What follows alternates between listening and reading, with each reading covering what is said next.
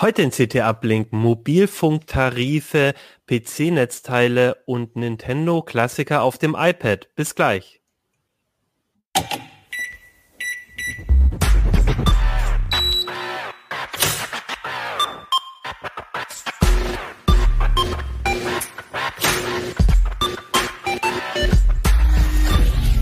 CT Uplink. Hey, herzlich willkommen bei CT Uplink. Mein Name ist Achim Bartschok und ich bin heute hier für euch da, weil wir wieder eine neue CT haben. Es ist die CT Nummer 15 und da sind ähm, und verschiedene Themen drauf, Passwortmanager zum Beispiel, ähm, Tablets für jeden Zweck. Über die Tablets reden wir wahrscheinlich nächste Woche. Diese Woche habe ich mir drei andere Themen äh, rausgesucht. Ich habe es euch schon gesagt, wir reden, wir, im Heft geht es nämlich auch um Mobilfunktarife. Wir haben ähm, PC-Netzteile getestet und ähm, Dennis hat ähm, für uns Nintendo-Klassiker aufs iPad gebracht. Genau, das sind die Themen für heute. Und ähm, in der Sendung mit dabei sind wieder drei Gäste zu den Themen und das sind Dennis. Hi, äh, ich bin Dennis. Ich wusste gar nicht, dass es mein Artikel auf den Titel geschafft hat, aber sehr cool. Ja, siehst du mal. Christoph Windeck aus dem Hardware-Ressort, hallo. Und Urs Mannsmann, hallo. Hi Urs. Ja, super. Ähm, genau, ihr drei äh, habt eure Artikel mitgebracht. Das finde ich ganz interessant, ne? Dennis, ähm, du musst öfters mal bei unserer Titelzahlenkonferenz dabei sein, wo wir äh, besprechen, was da drauf kommt. Ähm, da hat sich irgendein Kollege für dich eingesetzt, damit das schön vorne oh, drauf ist. Das ist weil, sehr gut. Weil wir auch, weil es auch ein genau, weil es ja auch ein sehr spannendes Thema ist. Ich würde trotzdem erstmal mit den Mobilfunktarifen anfangen, einfach weil das, glaube ich, ein Thema ist, was wirklich ähm, immer, ja, wo ich immer wieder Fragen auch zu bekomme und eigentlich bei vielen Zuhörern, Zuschauern irgendwie so ein Thema, das auf den Nägeln brennt. Und Urs, ich glaube, du hast schon öfters mit uns im CT-Uplink über Tarife geredet. Äh, ich fand aber, es war jetzt gerade nochmal ganz spannend, weil es hat sich auch ein bisschen was getan. 5G steht vor der Tür und ähm, und ähm, ja, wollte ich mal fragen, was hast du so rausgefunden? Du hast quasi Tarifverträge, ne? Also mit Tariflaufzeit diesmal dir angeguckt. Richtig, also Laufzeitverträge im Gegensatz zu Prepaid. Prepaid heißt erst zahlen, dann nutzen. Laufzeitvertrag heißt üblicherweise danach die Rechnung kriegen. Zu den Ausnahmen kommen wir gleich noch. Ähm, und das sind so quasi die zwei, die zwei großen Tariffamilien. Und wir haben uns die Laufzeittarife angeschaut. Und was ich erwarten darf äh, von diesen Tarifen, ganz spannend ist, dass das 5G-Netz in vielen Tarifen bereits heute nutzbar ist. Und ähm, das Zweite ist, dass es eine neue Tarifklasse gibt. Da gibt es jetzt schon den zweiten Tarif, der ein bisschen anders abgerechnet wird, als äh, das bisher üblich war. Ja, vielleicht gehen wir erstmal generell auf die ähm, so auf diese Grundsätze mal drauf. Also du, du hast gesagt, das fand ich jetzt ganz interessant, 5G ähm, schon nutzbar. 4G ist, glaube ich, wenn man sich heute einen neuen Tarif anlegt, auch, das ist eigentlich schon Standard, oder? Also gibt's gibt's noch Tarife, wo ich kein 4G dabei habe? Also vor ein paar Monaten, vor ein paar Monaten gab es die noch, die sind alle verschwunden äh, vom Markt. Das liegt daran, dass das 3G-Netz äh, jetzt definitiv abgeschaltet wird. In den nächsten ein, zwei Jahren ist es weg. Und zwar ähm, machen die sogenanntes Refarming, das heißt, diese Frequenzen werden genommen und da, wo früher 3G lief, läuft heute 4G und 5G. Okay, das heißt, die, die Provider haben auch ein großes Interesse daran, dass quasi diese, diese 3G-Nutzung möglichst ähm, ähm, zurückgefahren wird, damit die eben die Frequenzen, ähm, die Bereiche nutzen können für, für die schnelleren, äh, äh für schnelleren Netztechniken. Richtig, ist ja auch Frequenzökonomie. Ich kann mit der neuen Technik pro Megahertz mehr Daten übertragen. Das heißt, insgesamt wird das Netz schneller und leistungsfähiger. Und deswegen äh, fliegt 3G raus. Wer heute noch ein Handy hat, das nur 3G kann, muss umsteigen, denn das 2G-Netz ist für Internet nicht mehr brauchbar. Das geht dann nur noch zum Telefonieren. Was ist denn, okay, wenn ich jetzt ein Handy habe, das nur äh, 3G kann, dann habe ich jetzt auf jeden Fall ein Problem. Aber was ist denn, ich, es gibt ja auch Leute, die im Tarif noch keinen ähm, 4G mit drin haben, oder? Also was mache ich denn da? Die, diese Alttarife werden, äh, soweit ich das überblicken kann, umgestellt im Moment. Ganz viele Alttarife, die bisher nur 3G konnten, kriegen 4G dazu. Auch die alten, ganz alten SIM-Karten aus 3G-Zeiten sind im 4G-Netz verwendbar, haben wir den Provider versichert. Also ich vermute, dass zur Abschaltung wirklich jeder 4G nutzen kann, vorausgesetzt das Endgerät kann Das ja, ist der einzige Haken da dran. Okay, aber grundsätzlich würdest du sagen, ist es trotzdem auch eine gute Idee, wenn man so einen alten Tarif hat, ähm, und ähm, vielleicht keine, keine lange Laufzeit mehr drauf hat ähm, oder vielleicht eh monatlich kündigen kann, mal ähm, reinzugucken beim, beim Provider, ob es vielleicht bessere Tarife gibt, weil wenn ich den Artikel richtig gelesen habe, wenn man so einen älteren Tarif hat, dann kann es sein, der läuft immer weiter, man zahlt ganz schön viel Geld und es gibt eigentlich schon viel bessere Angebote. Ja, der Standard ist leider, dass bei jeder Tarifänderung der alte Tarif unverändert weitergeführt wird. Die machen dann so eine Versionsnummer dahinter. Ich habe schon Version 13 von Tarifen gesehen. Das heißt, dass es 13 Mal äh, Preissenkungs- oder Leistungserhöhungsrunden gab. Und wer da noch einen Tarif der Version 1 hat, zahlt garantiert zu viel oder kriegt viel zu wenig Leistung. Die Anbieter haben überhaupt kein Interesse dran, wenn der Kunde sich nicht meldet, dem da einen neuen Tarif zu verkaufen. Also bei einem, bei einem ähm, so einem Laufzeittarif ist mir noch nicht aufgefallen, aber tatsächlich ist das ähm, jetzt erst vor kurzem äh, war ich bei meiner Mutter und die hatte so ein Prepaid ähm, Tarif bei einem äh, Anbieter und da war es auch so, dass ich dann mal mit ihr drauf geguckt hat, weil die zum ersten Mal äh, irgendwie ihr, ihr Volumen ausgereizt hatte und dann habe ich da reingeguckt und dann auf die Webseite geguckt du, da, wir müssen da mal um, umstellen, weil ähm, das, das war wirklich fast Faktor zwei ähm, vom, von den Kosten her, die, die man dann ähm, quasi, oder beziehungsweise Faktor zwei vom äh, Volumen, das man dann buchen konnte für dasselbe Geld. Also da muss man, glaube ich, wirklich aufpassen. Ne? Ja. ja, und das machen die Anbieter auch ganz unterschiedlich. Es gibt äh, Anbieter, die äh, gerade im Prepaid-Bereich, die tatsächlich alle Kunden immer auf dem gleichen Stand halten. Da kriege ich dann ein Update. Und andere Anbieter, da muss ich aktiv werden, sonst äh, kriege ich nur die halbe Leistung. Wenn die dann das Volumen verdoppeln, gilt das nicht für die Bestandskunden. Mhm. Wenn die dann einmal die Hotline anrufen, werden sie umgestellt. Ja. Okay, also das ist auf jeden Fall nochmal ein wichtiger Tipp. Ähm, wie sieht's denn generell aus mit den wenn wir jetzt gerade schon beim Thema 4G, 5G sind, so mit dem Netzausbau, wenn du jetzt sagst, 3G wird abgestellt, ähm, ist denn, ist denn überhaupt die, die Abdeckung für, für neuere Techniken bisher so gut? Wie ist da deine Erfahrung? Gibt es da noch so große Unterschiede bei den Anbietern auch? Na, man darf 5G jetzt nicht losgelöst sehen von 4G. Ähm, das Basisnetz ist 4G. Das ist die Versorgung in der Fläche. Und das 5G-Netz kommt inzwischen an einigen Stellen dazu, an immer mehr Stellen. Also die Telekom ist jetzt vorgeprescht mit 12.000 Antennen, also äh, Basisstationssektoren sind es und äh, wollen bis Ende Juli, glaube ich, auf 20.000 oder so ausbauen. Also da passiert jetzt gerade richtig was. Da wird jetzt gerade die Grundversorgung hergestellt. Ich gehe mal davon aus, äh, dass es bei Vodafone, dass die auch jetzt zügig ausbauen. Die haben auch schon einige Gebiete äh, äh ausgebaut, Ruhrgebiet beispielsweise, einige Gegenden. Ähm, aber das 4G-Netz ist halt weiterhin der Leistungsträger. Ich brauche im Moment noch kein 5G um äh, schnell unterwegs zu sein. Und 4G-Ausbau kriege ich das überall, weil ich meine, wenn jetzt 3G abgeschaltet wird und ich dann aber vom LTE-Ausbau irgendwie das meine Gegend nicht so gut da ist, dann falle ich ja zurück auf äh, noch weiter zurück und dann macht es überhaupt keinen Sinn mehr, irgendwie im Netz zu surfen. Dann geht ja wirklich nur noch telefonieren. Ja, das ist das große Missverständnis. Die, der 4G-Ausbau ist viel besser als der 3G-Ausbau, weil der 3G-Ausbau ist irgendwann mal gestoppt worden, als 4G kam.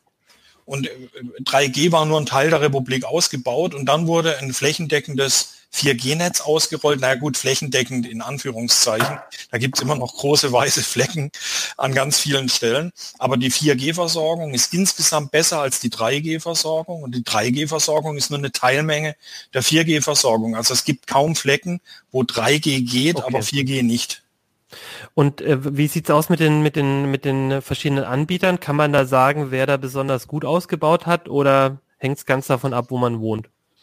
Äh, es hängt ein bisschen davon ab, wo man wohnt. In Großstädten beispielsweise geben sich die drei Netzbetreiber nichts. Je weiter ich aufs Land rausfahre, äh, desto mehr scheidet sich da so die Spreu vom Weizen. Ähm, in den Netztests von, von diversen Medien fährt eigentlich in aller Regel die Telekom äh, den ersten Platz ein. Dahinter folgt dann Vodafone ganz knapp auf dem zweiten Platz. Die sind immer, so einen halben Schritt hinterher irgendwie.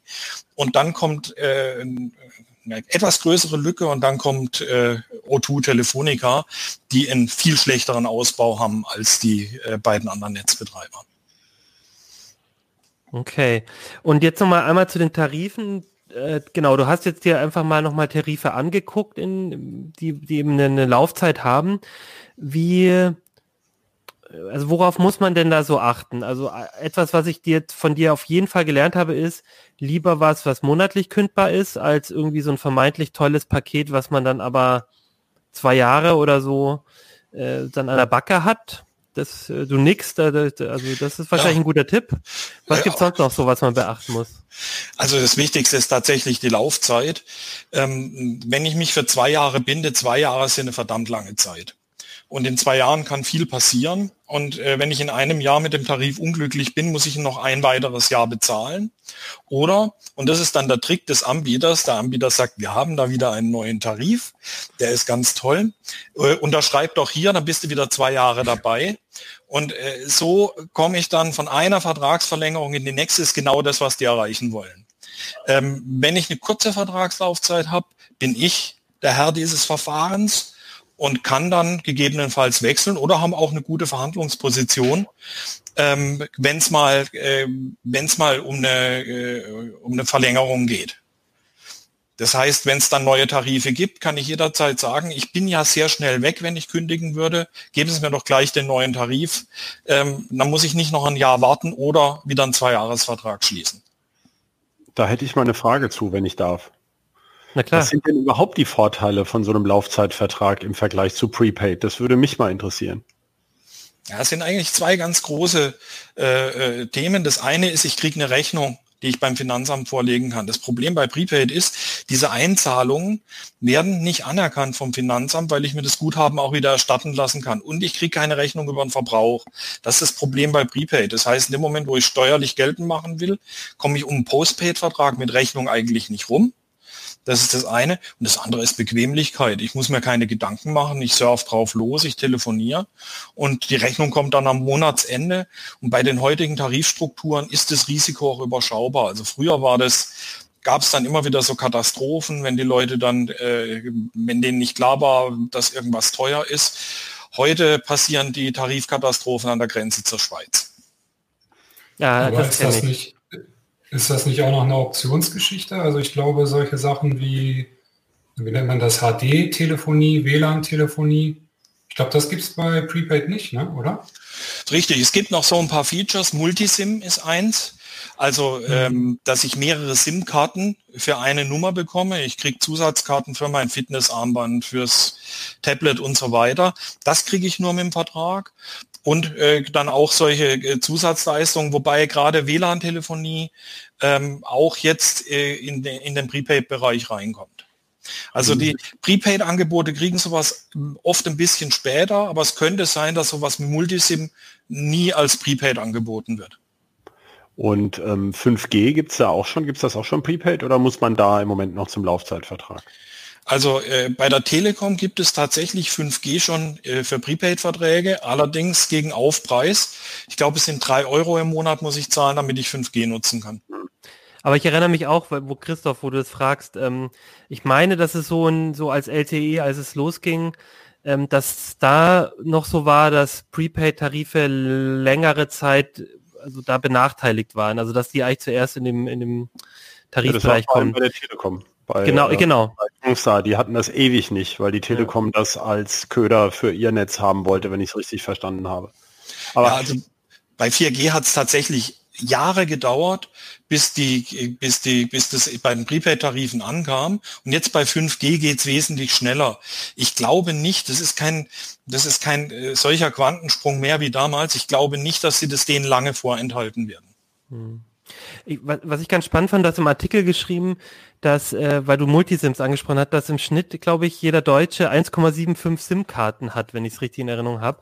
Das fand ich ganz interessant und habe dann auch bei mir nachgedacht. Also es waren zwar dann zwei verschiedene Verträge tatsächlich, aber der Trend ist, glaube ich, schon so, dass man dann noch in irgendeinem Tablet oder in einem vielleicht auch ja, wie du sagst, halt einem Fitnessgerät oder Fitnesswatch, irgendwas, dass, dass man halt inzwischen schon mehr Geräte hat, wo man dann vielleicht doch noch mal eine SIM-Karte drin hat.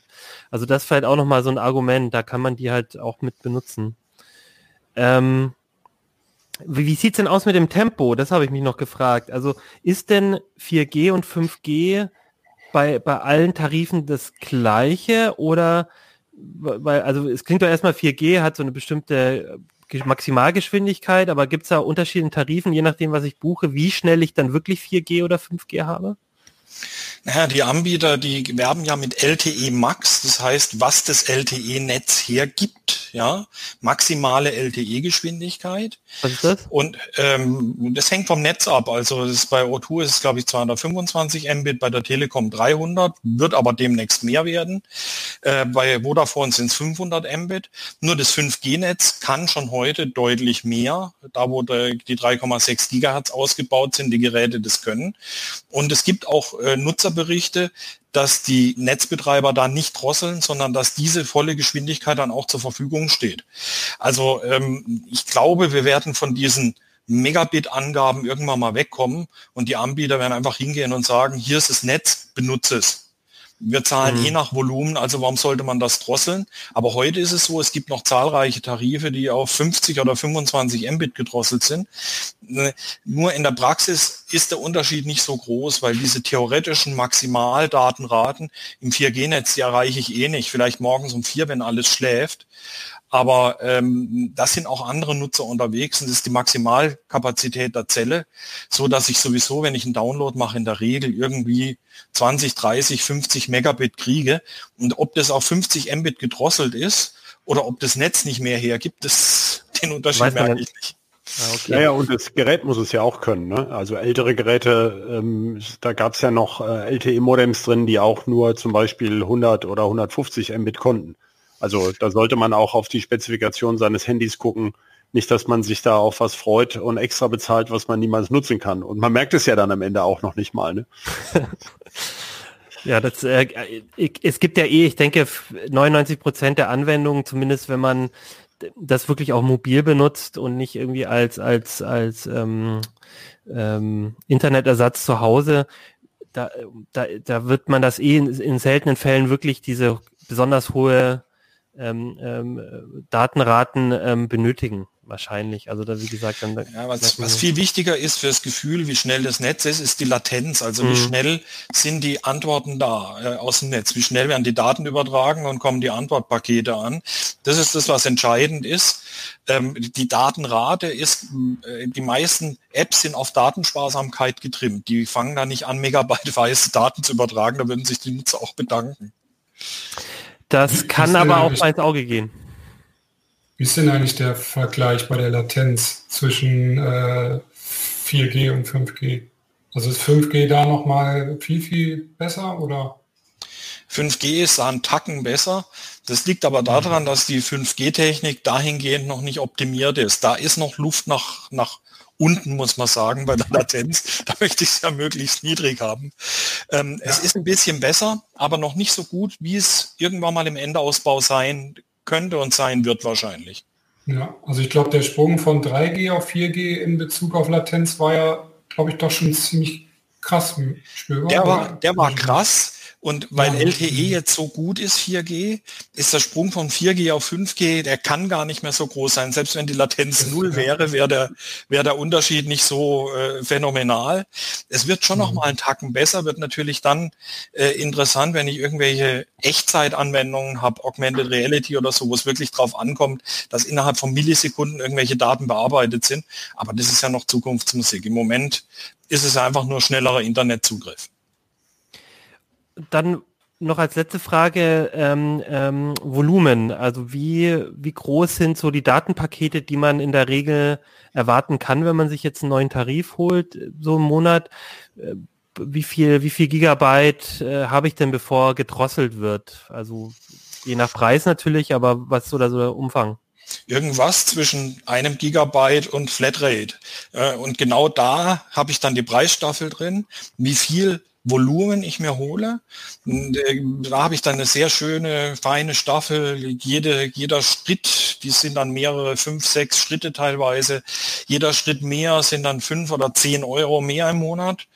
Und äh, dann kann ich mir genau, es heißt, you get what you pay for. Äh, du kriegst genau das, was du bezahlst. Wenn ich viel Geld in die Hand nehme, kriege ich viel Internet.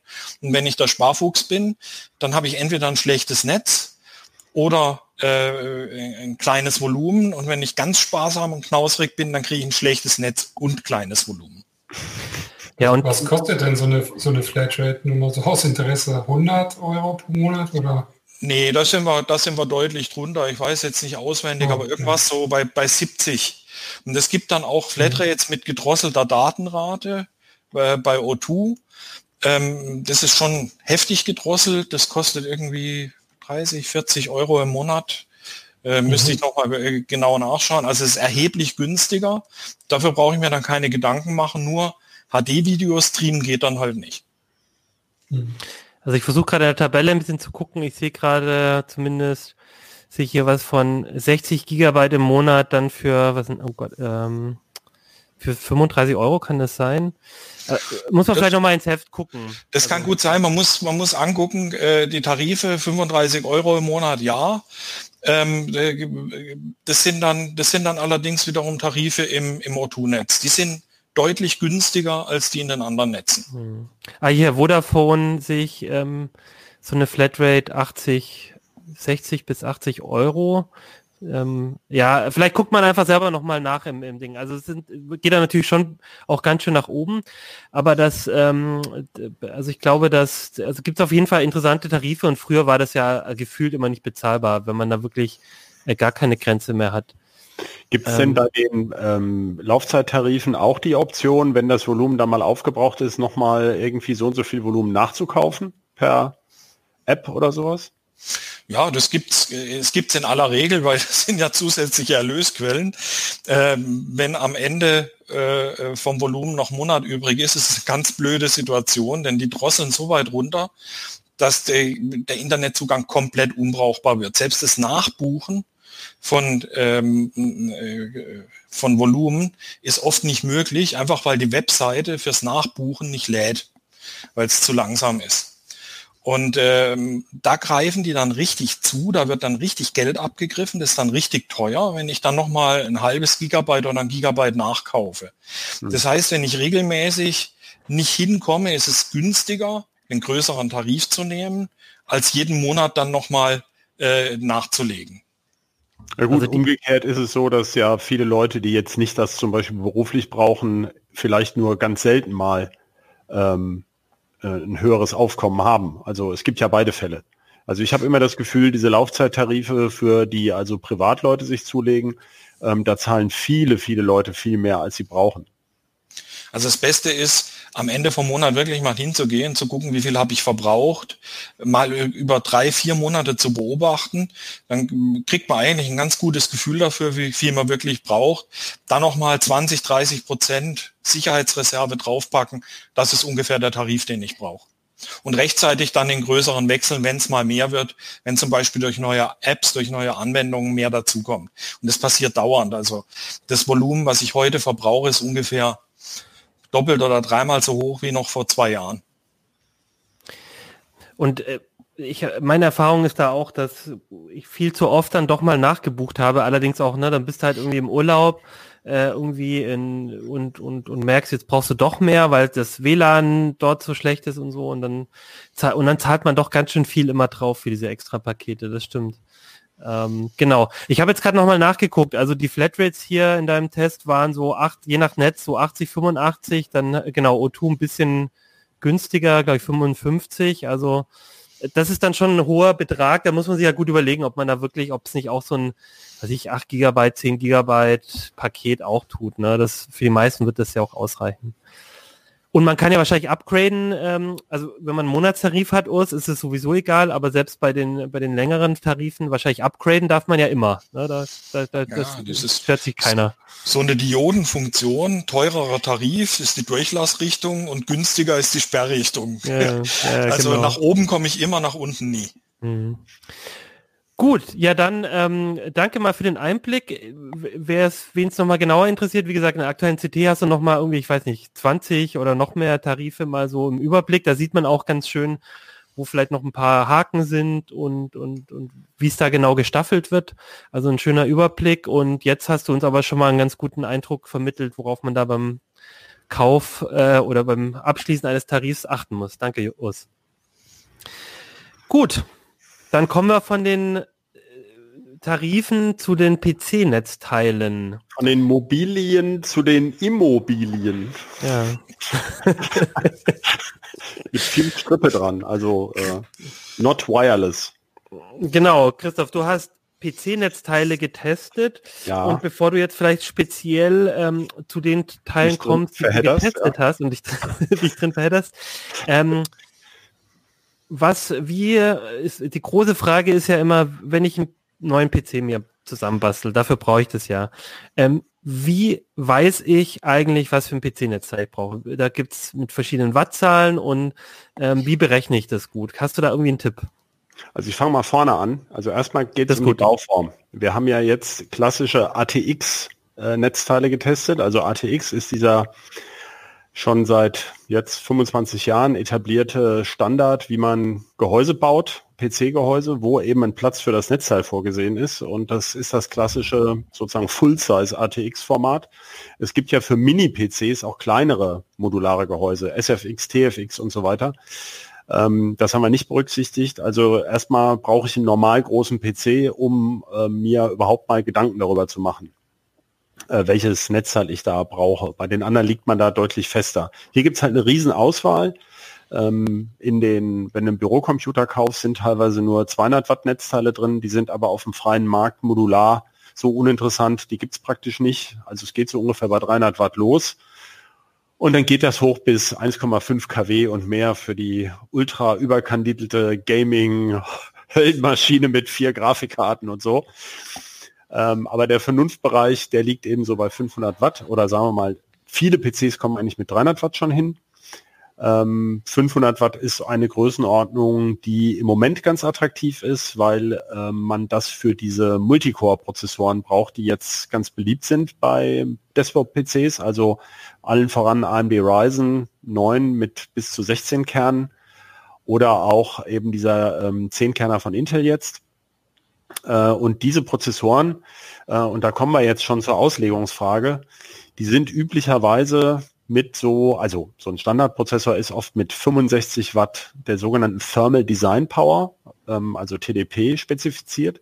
Das legt auch schon nahe, dass das ähm, nicht die maximale Leistungsaufnahme ist, die das Ding wirklich ziehen kann, sondern eine, auf die man das System sozusagen von der Kühlung her auslegt.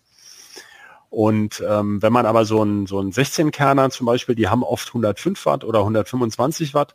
Und wenn man die noch übertakten will, dann stehen da in kurzzeitig auch mal 200 Watt an oder 300 Watt. Ähm, das sollte das Netzteil also liefern. Ähm, und der oft größere Verbraucher, der noch dazukommt, ist bei Gaming-PCs eben die starke Grafikkarte. Da geht es bis ungefähr 250 Watt hoch. Das heißt, und das zusammengenommen, da sind wir ungefähr bei diesen 500 Watt als Größenordnung. Äh, und andere Verbraucher, Arbeitsspeicher, Chipsatz, ähm, Magnetfestplatten, SSDs, die kann man im Vergleich dazu äh, eigentlich komplett vernachlässigen.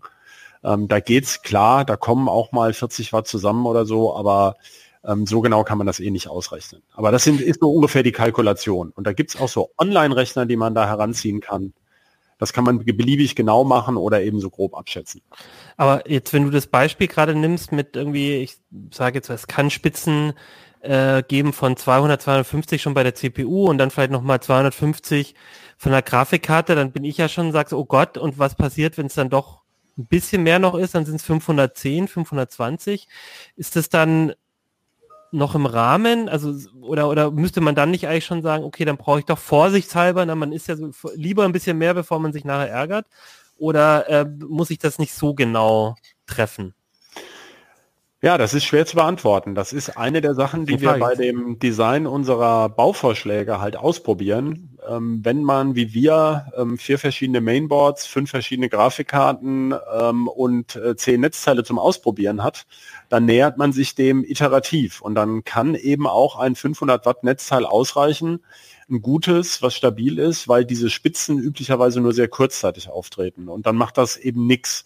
Es gibt aber speziell bei Grafikkarten gibt es oft besonders biestige Exemplare, ähm, die so kurze und sehr hohe Spitzen produzieren, dass sie mit manchen Netzteilen halt nicht gut harmonieren. Also obwohl das nominell reichen müsste, da gibt es beide Fälle. Also man kann eigentlich nie komplett für immer auf der sicheren Seite sein. Das klappt nicht.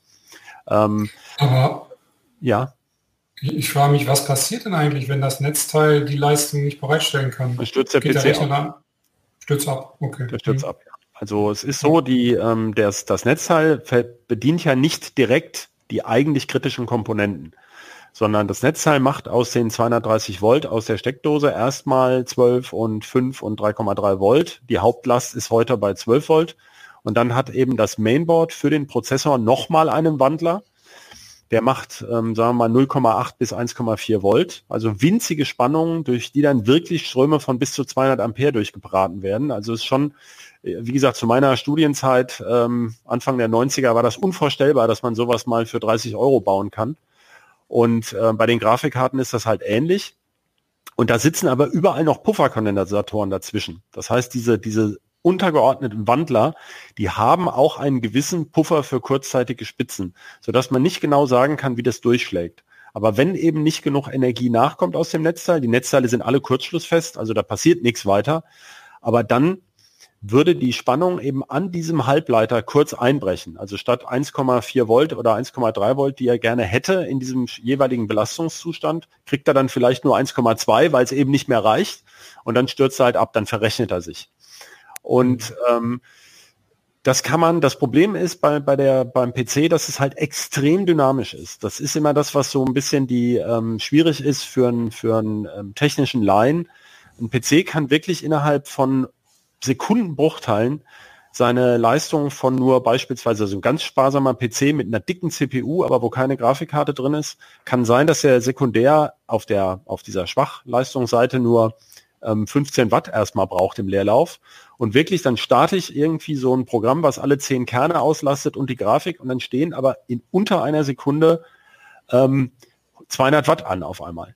Und ähm, diese extreme Dynamik, die macht es auch so schwer, so pauschale Aussagen zu treffen. Es gibt Grafikkarten, die sind mit 225 Watt spezifiziert, die verhalten sich sehr gutmütig, die gehen da kaum jemals drüber.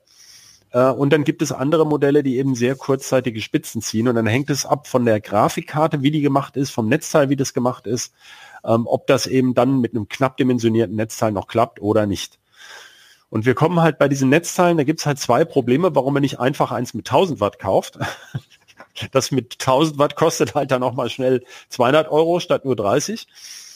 Und ähm, zum anderen ist es so, dass die Verluste im Leerlauf, das ist das, also der PC, die allermeiste Zeit, wenn ich ähm, Office betreibe zum Beispiel, das vielen Leuten auch nicht bewusst, ein moderner Prozessor, der schläft zwischen zwei Tastatureinschlägen. Egal wie schnell du sie machst, schläft der komplett ein und wacht wieder auf. Also selbst mit Rechtschreibkorrekturen und allem. Ähm, das heißt, äh, der, der Leerlaufzustand ist dermaßen sparsam, ähm, dass das, äh, also selbst wenn man jetzt sagt, der Rechner tut ein bisschen was, dann sind das bloß im, sagen wir mal, 20, 30 Watt Bereich. Für das Energiesparen ist es wichtig, dass das Netzteil da besonders effizient ist, weil diese Netzteile, diese Leistung steht die längste Zeit der Nutzungszeit an. Und ob der kurzzeitig mal, wenn du mal im Jahr 20 Stunden spielst oder sowas, ist das natürlich nichts im Vergleich, wenn du an 200, ich sage mal 223 Werktage mal 10 Stunden. Ne? Also 2000 Stunden lang läuft der Rechner im Grunde im Leerlauf. Ähm, deswegen muss man da so ein bisschen diese Dynamik versuchen zu optimieren. Und deswegen schauen wir bei den Tests immer drauf, dass wir Netzteile empfehlen, die einerseits eben also stabil sind, auch bei voller Last, aber andererseits eben, wenn der Rechner wenig tut, auch noch schön effizient sind.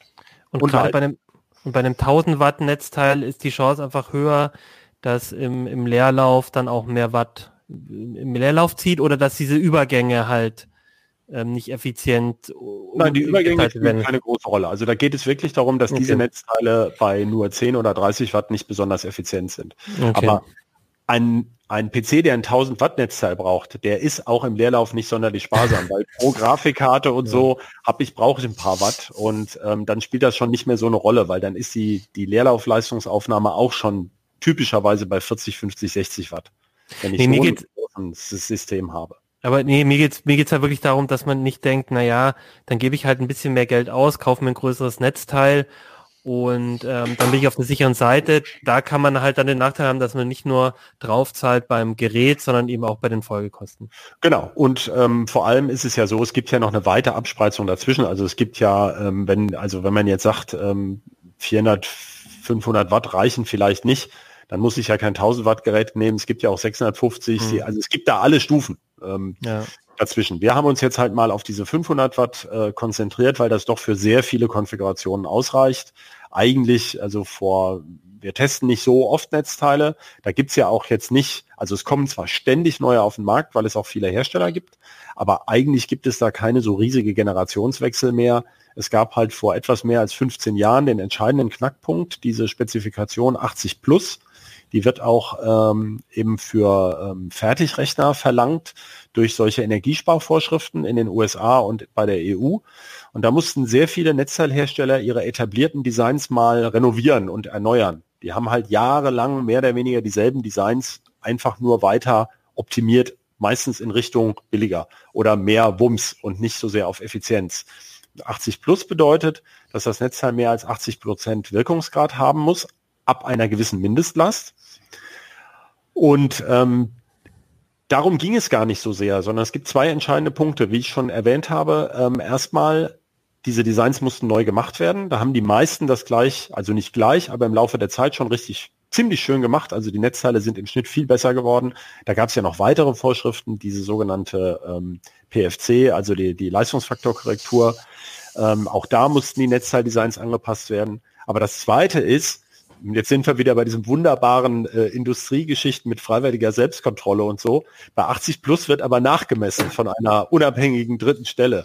Und dadurch kann da keiner so richtig pfuschen. Also der Pfusch ist eher bei super billig Anbietern, die aber auf dem europäischen Markt eigentlich nicht so viel anbieten, die dann ein Design zum Messen geben und heimlich ein anderes verkaufen. Ja, also es ist also klarer Betrug. Ähm, das haben wir, also da hört man schon mal von, aber das ist also bei diesen etablierten Marken spielt das natürlich gar keine Rolle. Und ähm, aber deswegen kann man heute eigentlich sagen, bei diesen Netzteilen, die Unterschiede sind tatsächlich nicht so groß und die liegen dann wirklich eher, also auch hier haben wir so ein bisschen you get what you pay for. Also es gibt bei diesem 80 plus Abstufungen wie 80 plus Bronze, Silber, Gold, Platin, Titanium. Und ein 80 plus Gold Netzteil ist halt ein bisschen teurer und ein bisschen effizienter. Es bringt aber üblicherweise in diesen Schwachlastbereichen nicht so viel. Und das ist eben der Grund, so einen Testbericht zu machen und den auch zu lesen, weil wir halt nochmal bei der ganz schwachen Last nachmessen und auch sagen zum Beispiel, wie die Lüfterkennlinie verläuft. Also viele können halt bei schwacher Last schön leise sein und wenn dann ein bisschen mehr Last kommt, da dreht der Lüfter aber plötzlich auf und das machen die sehr unterschiedlich gut und es gibt eben auch welche, die wirklich extrem leise sogar Volllast bereitstellen können. Also da muss man wirklich, da kann man tatsächlich, also gibt es echt große Unterschiede. Die sind dann ja aber alle ak ak aktiv gekühlt, weil ich hatte früher ja. mal in meinem Tower so ein, wie nannte sich das, ich glaube semi-passiv. Genau. Und das ist wirklich in Windows.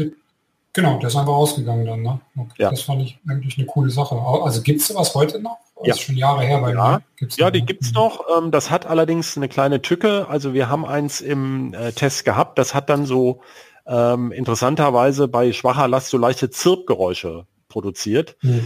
Die würdest du jetzt aus dem geschlossenen Gehäuse allerdings praktisch nicht mehr wahrnehmen. Ähm, aber das ist ja mhm. eine, eine, ist ja auch ein verbreiteter Irrglaube, warum wir ja immer mit dem Passivkühlung ähm, äh, wir immer so ein bisschen unsere Schwierigkeiten haben. Das muss man halt auch sehr, sehr gut und sorgfältig machen, weil das kennt jeder, der eine leistungsstarke Grafikkarte hat. Also diese Wandler, die zirpen zum Teil bei den Grafikkarten, mhm. sondern zum Teil sogar richtig laut.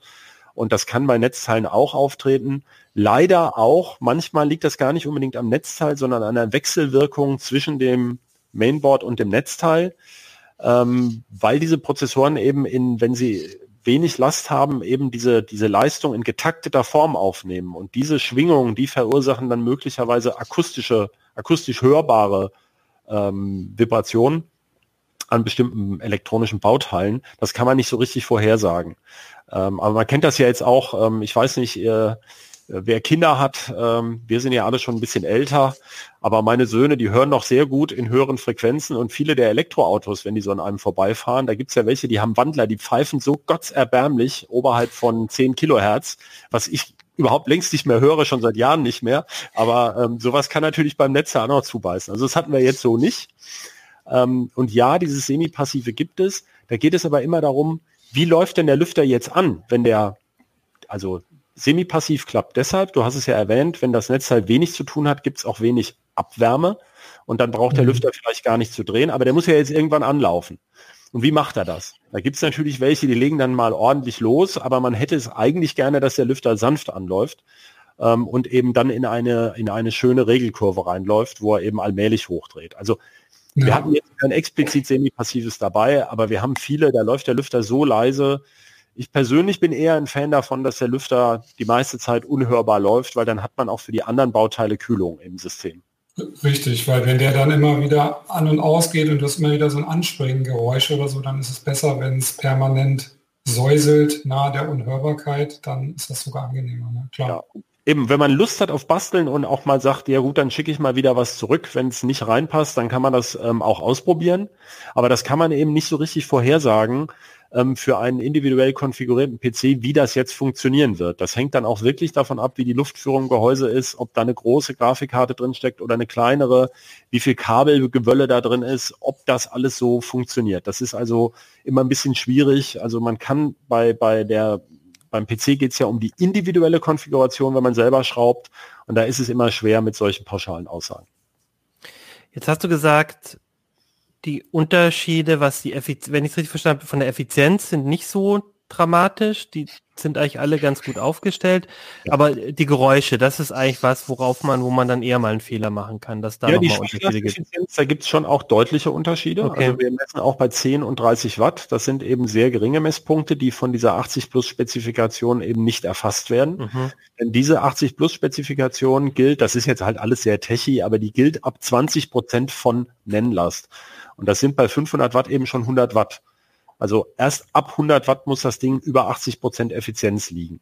Das heißt, dieser 10 und 30 Watt Fall, der wird von der Spezifikation überhaupt nicht erfasst. Und genau deshalb messen wir den nach. Das ja. ist ja genau der Witz, was wir halt können. Und, also eigentlich ähm, ist doch die, wenn ich normal am Rechner arbeite, bin ich doch eigentlich fast immer unter den 100 Watt, oder? Ja, je nach PC. Du kannst einen PC auch so bauen, dass ja. er sicher über die 100 Watt kommt. Nein, ähm, aber ja. ich sag, also eigentlich ist doch der, also ich will jetzt mal behaupten, mein Rechner ist der Use Case, ich habe ein 500 Watt Netzteil drin und das ist aber selten über 100 wahrscheinlich. Na klar. Na klar. Und ja, also deswegen, ist ja. genau der Bereich wird dann nicht gemessen in der Spezifikation. Ja, natürlich. Ja, es ist, die Industrie macht sich immer Spezifikationen, die sie leichter erfüllen kann. Die wären ja auch blöd, wenn sie Spezifikationen machen würden, die sie schwer erfüllen lassen. Aber es gibt Netzteile, die da sehr gut sind. Und ähm, es geht ja dann auch nur um ein paar Watt. Man muss das dazu sagen, davon wird man jetzt nicht reich, ob das Ding vier oder fünf Watt mehr oder weniger verheizt. Ja, mhm. also selbst wenn man das jetzt mal 2000 nimmt und dann wieder durch 1000 für die Kilowattstunden zahlt, also man kommt da nicht mehr als auf 30 Watt, äh, äh, 10 bis 30 Euro Einsparpotenzial im Jahr. Also es geht jetzt hier nicht um hunderte von Euro oder sowas. Wir haben gerade über Laufzeittarife gesprochen, wo die Leute freiwillig 600, 700 Euro im Jahr raushauen für äh, ähm, da brauchst du dir um die, um das Netzteil dann keine Gedanken mehr zu machen. Ähm, aber um das mal ins Verhältnis zu setzen. Ja, also die Lüfterkennlinie und eben auch so die Ausstattung. Es gibt ja so abnehmbare Kabel da dran. Ähm, äh, manche hätten es gerne alles schwarz lackiert, obwohl ich glaube, die sind fast alle schwarz lackiert. Ähm, und ähm, ja, lauter so auch wie viele Kabel überhaupt dran sind. Ja, da, da muss man natürlich auch gucken, wer halt eine, eine Grafikkarte versorgen will, die, die ähm, zwei achtpolige Anschlüsse braucht und so. Also da muss man natürlich schon ein bisschen gucken. Also manches, da braucht man gar nicht so groß über die Leistung nachzudenken. Ähm, zum Beispiel eignen sich diese Netzteile jetzt alle nicht für diesen AMD Ryzen Threadripper, also dieses Kernmonster, was es mit bis zu 64 Kernen gibt. Weil da brauchst du für das Mainboard schon zwei achtpolige 12 Volt Versorgungsstecker, weil diese Prozessoren schon mit 250 Watt spezifiziert sind und übertaktet dann weiß Gott wo liegen können.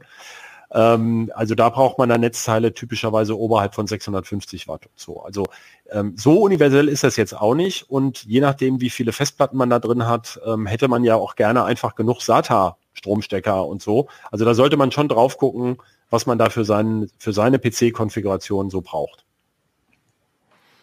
Gut, dann würde ich vorschlagen, das war jetzt auch ein guter Einstieg, um mal generell auf die Punkte äh, zu gucken, auf die man achten sollte bei so einem Netzteilkauf. Und wenn man nochmal genau auf ein paar Geräte, ähm, ein paar ähm, Netzteile gucken will, dann schaut in die CT. Ich habe auch interessanterweise, das hat mich sehr überrascht, äh, Christoph, in deinem Fazit ge gelesen, dass du einen klaren Testsieger hast. Das ja, wenn es das mal gibt.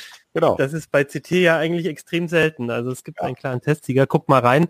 Aber da gibt es auch trotzdem Gründe, sich die anderen Geräte anzugucken, weil eben ja, die, die Bedürfnisse sind unterschiedlich und das fand ich ganz spannend. Genau.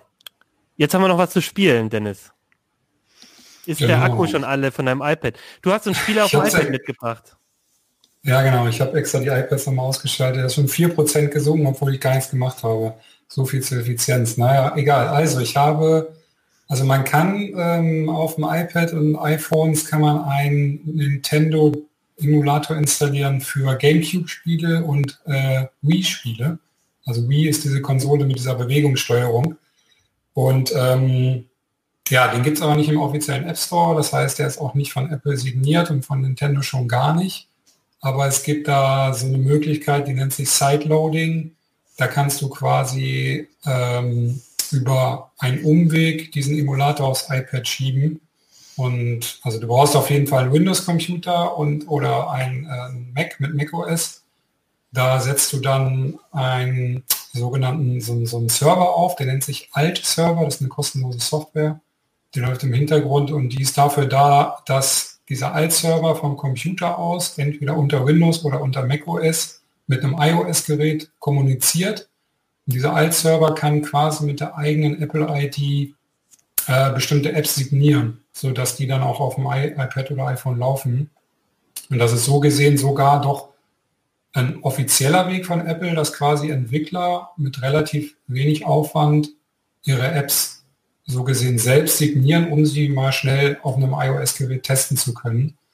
Und aber bei diesem Dolphini OS nennt sich der Emulator. Es gibt da auch ein Pendant. Dolphin nennt er sich dann für äh, PC, Linux, macOS und so weiter. Aber das ist nochmal ein eigenes Projekt dann äh, für iOS. Und bei Dolphini OS funktioniert diese Installation über diesen Alt-Server nur äh, derzeit nur bis iOS 13.4.1. Das ist ein bisschen blöd, weil zum Beispiel die Corona-App fordert ja schon na, iOS 13.5. Das heißt, dann ist man aus diesem Sideloading schon raus, wenn man das installiert hat aber der Jailbreak funktioniert noch bis, 3, bis inklusive 13.5. Aktuell ist 13.5.1 und wenn man das hat, ist man auch aus dem Jailbreak raus.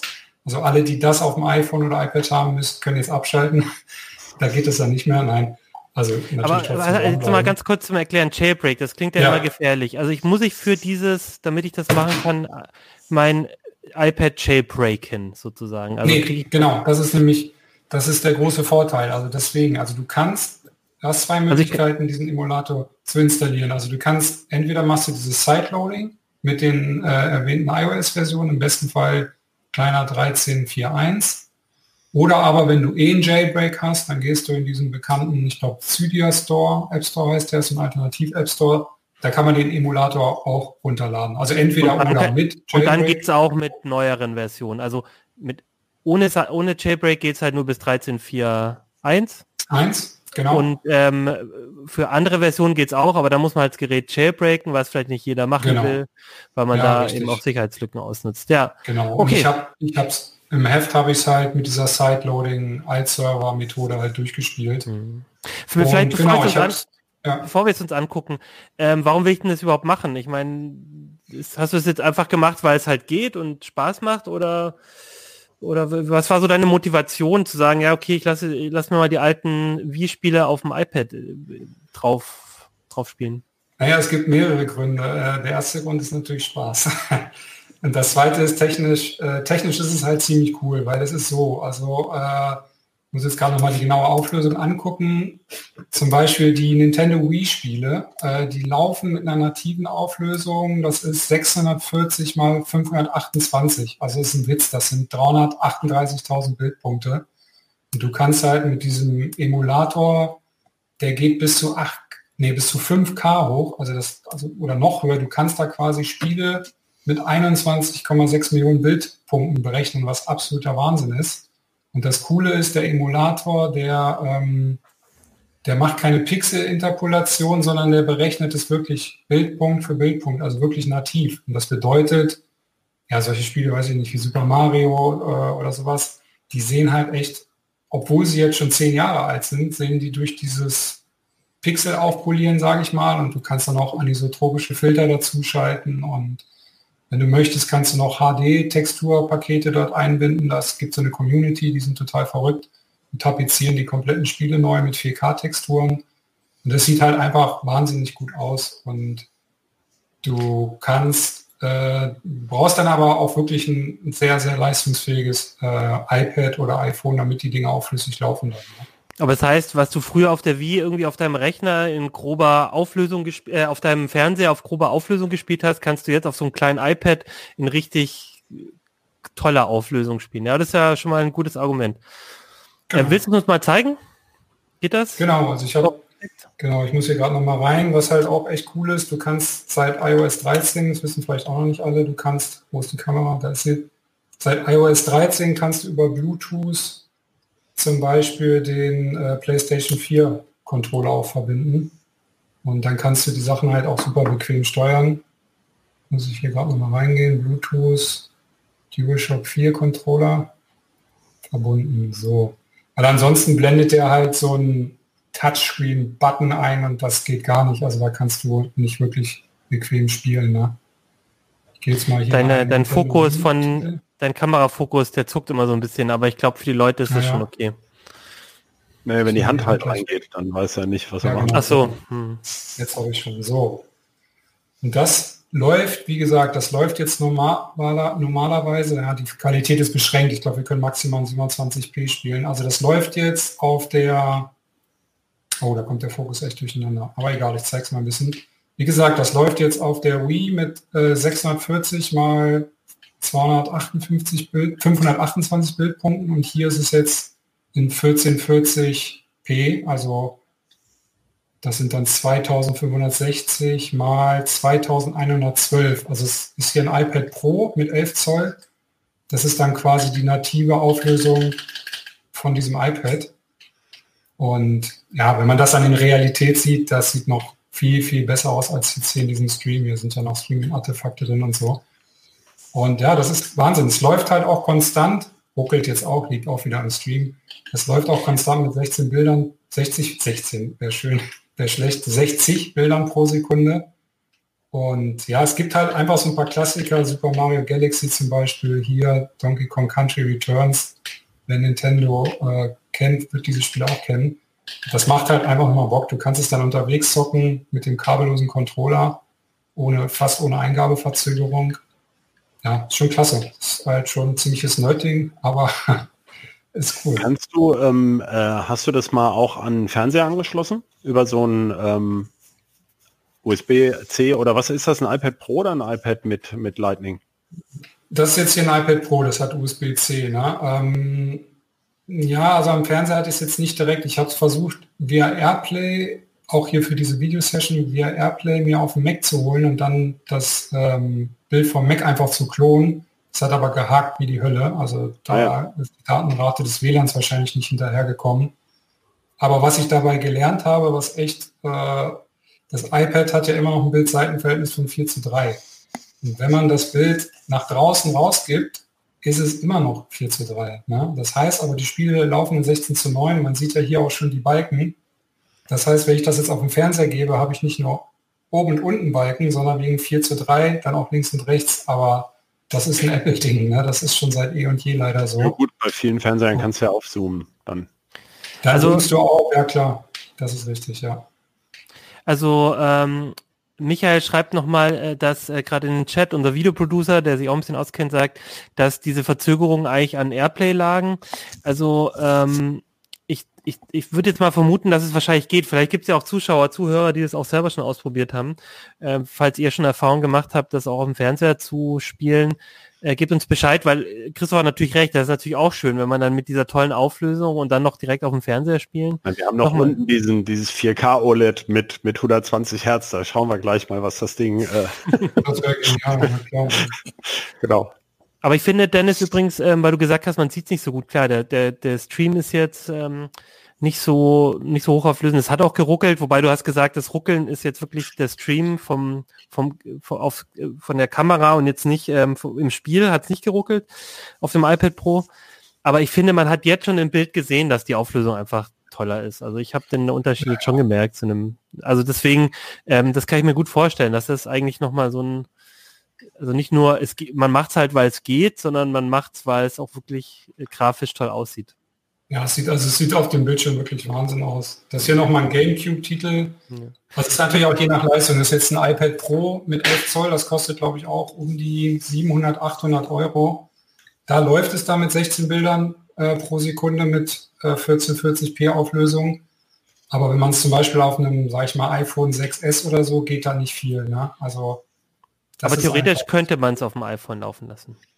Ja, also ich habe es jetzt zum Beispiel dieses F-Zero hier, das ruckelt natürlich im Stream auch wie die Hölle. Das sieht bei mir hier vor Ort butterweich aus. Naja, egal. Also das läuft hier zum Beispiel auf dem iPhone XS Max, läuft das auch äh, super flüssig.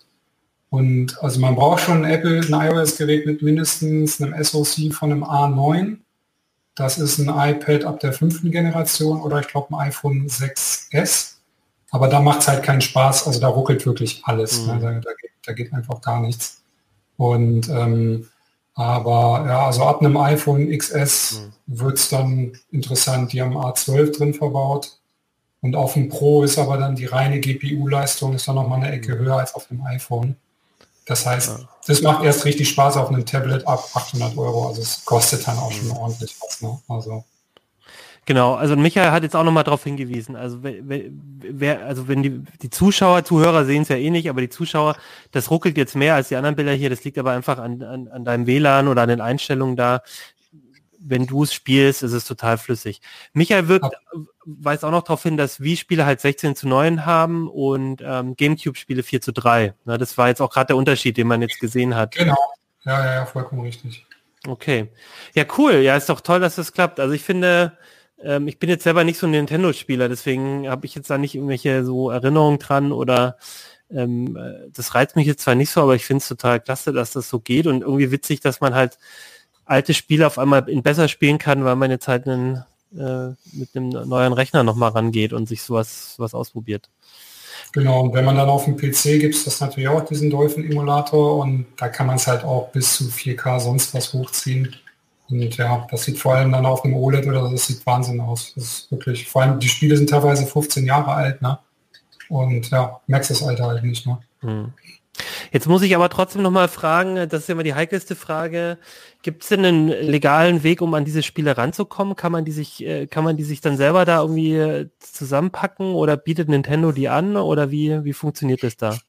Naja, du kannst, also das ist natürlich klar, du brauchst, brauchst das im Original, das Spiel, ne? Äh, und kannst dir dann davon eine Sicherheitskopie ziehen, weil der Emulator läuft natürlich nur mit äh, sogenannten ISO-Dateien, also Abbildern von den Spiele-DVDs. Okay.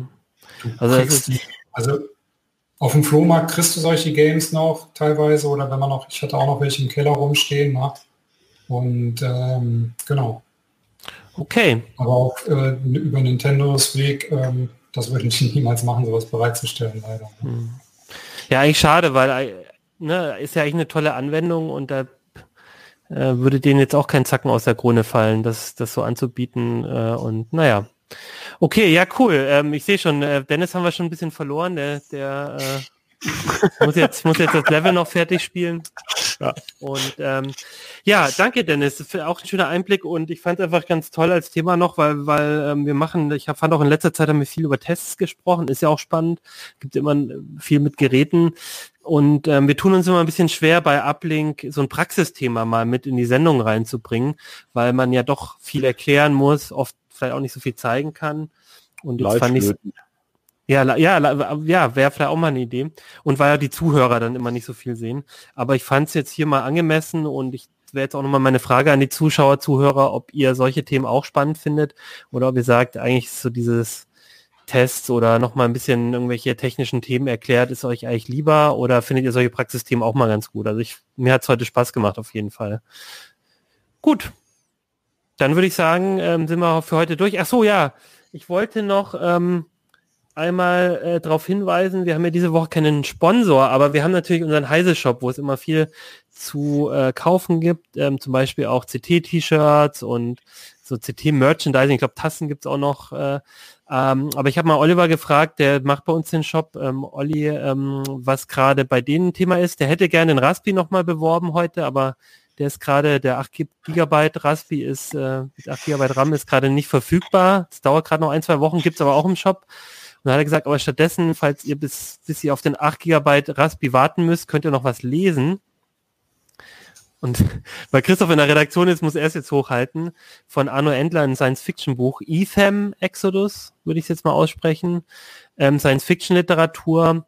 Ich bin ja ähm, auch großer Fan von Sci-Fi-Büchern und ähm, das einfach nochmal Werbung gemacht. Im Heise Shop gibt's auch, gibt's Perry Roden und auch verschiedene Sci-Fi-Bücher. Es gibt ja auch, ich weiß nicht, ob es jetzt noch gibt, äh, unsere Stories, CT-Stories gibt's ja als Podcast auch und gibt's auch als Bücher. Das hier ist die Reihe Heise Online Welten, ne? hat er gesagt, der mhm. Oliver. Und das also kostet 90, nur wenn wir schon die Kamera halten, kann man ja. Ach so, sagen, genau, ja. Genau, und es gibt auch andere Sci-Fi-Bücher und ihr wisst ja alle, wenn ihr hinten meine meine Bücher hier gucke, dass ich auch immer ein großer, na, krieg's hin, großer Sci-Fi-Fan bin. Also ich werde mir das sicherlich mal angucken. Wenn ich nächstes Mal in der Redaktion bist, komme ich bei dir vorbei, Christoph. Und ja, kannst du gerne abholen. Für 12,99, ne? Nö, auch einfach so. ich sage einfach okay. Oliver, ich hab's nicht mehr gefunden. Okay, alles klar. Guckt mal im Heise-Shop vorbei, heise. Nee, shop.heise.de und wenn, wenn ihr da was Interessantes findet. Und ansonsten würde ich sagen, schaut nächste Woche dabei. Ich, wie gesagt, ich glaube, wenn alles gut läuft, reden wir unter anderem über Tablets. Und ähm, vielleicht gibt es ja dann das iPad nochmal von Dennis äh, zu sehen. Alles klar, dann bis nächste Woche. Tschüss. Ciao. Ciao.